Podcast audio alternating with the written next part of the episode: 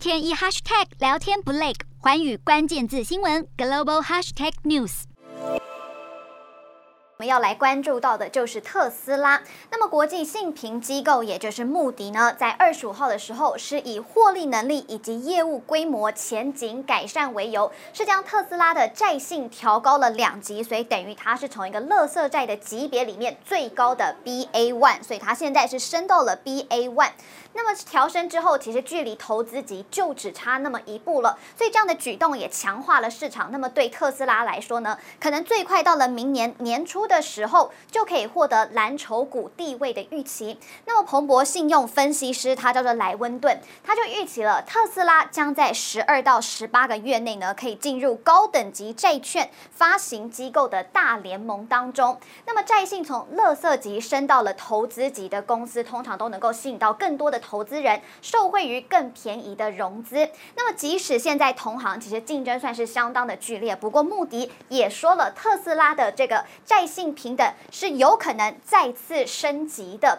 那么现在最主要就是说，如果特斯拉可以成功的扩大他们的全球足迹，另外呢，就是在其他这些汽车的制造商开始提供一些越来越多的电池电动车的时候，特斯拉还可以继续保持他们强大的国际业务。另外呢，就是好好的。改善他们的产品广度，那么平等是很有可能再度的调升。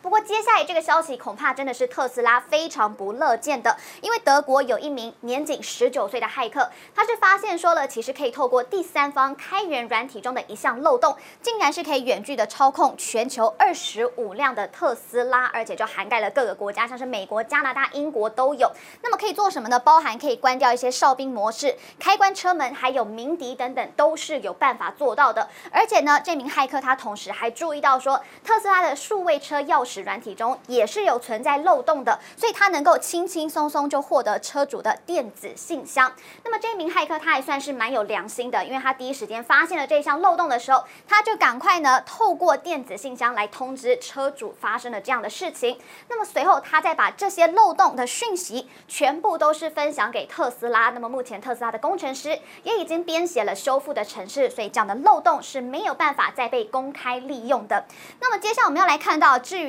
特斯拉的执行长马斯克，他最近又在忙些什么呢？其实马斯克他最追捧的就是狗狗币，所以他追捧狗狗币是出了名的。那么日前他是公告说啊，狗狗币这样子的一个加密货币呢，只要在他们特斯拉的网站上面都是可以使用来消费的。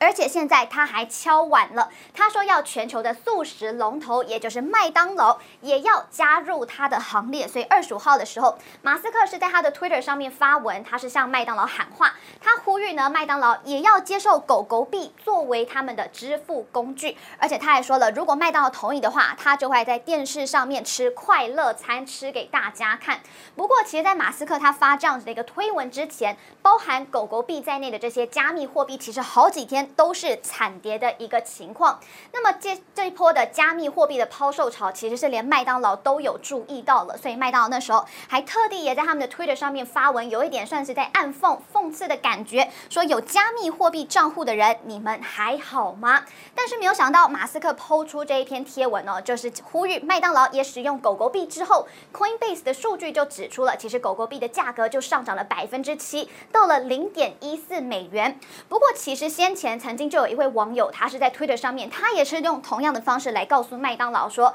如果麦当劳他们接受狗狗币的话，那么他会更频繁的前往麦当劳用餐。那么当时麦当劳给出的回应是很高兴听到你这样的建议，我们将会不断的评估付款的体验。那么这一回换马斯克提出来了，那么麦当劳又会如何的回应？其实外界都在等着看。Hello，大家好，我是寰宇新闻记者孙艺玲。你跟我一样非常关注国际财经、政治与科技趋势吗？记得追踪寰宇关键字新闻 Podcast，以及给我们五星评级，更可以透过赞助支持我们哦。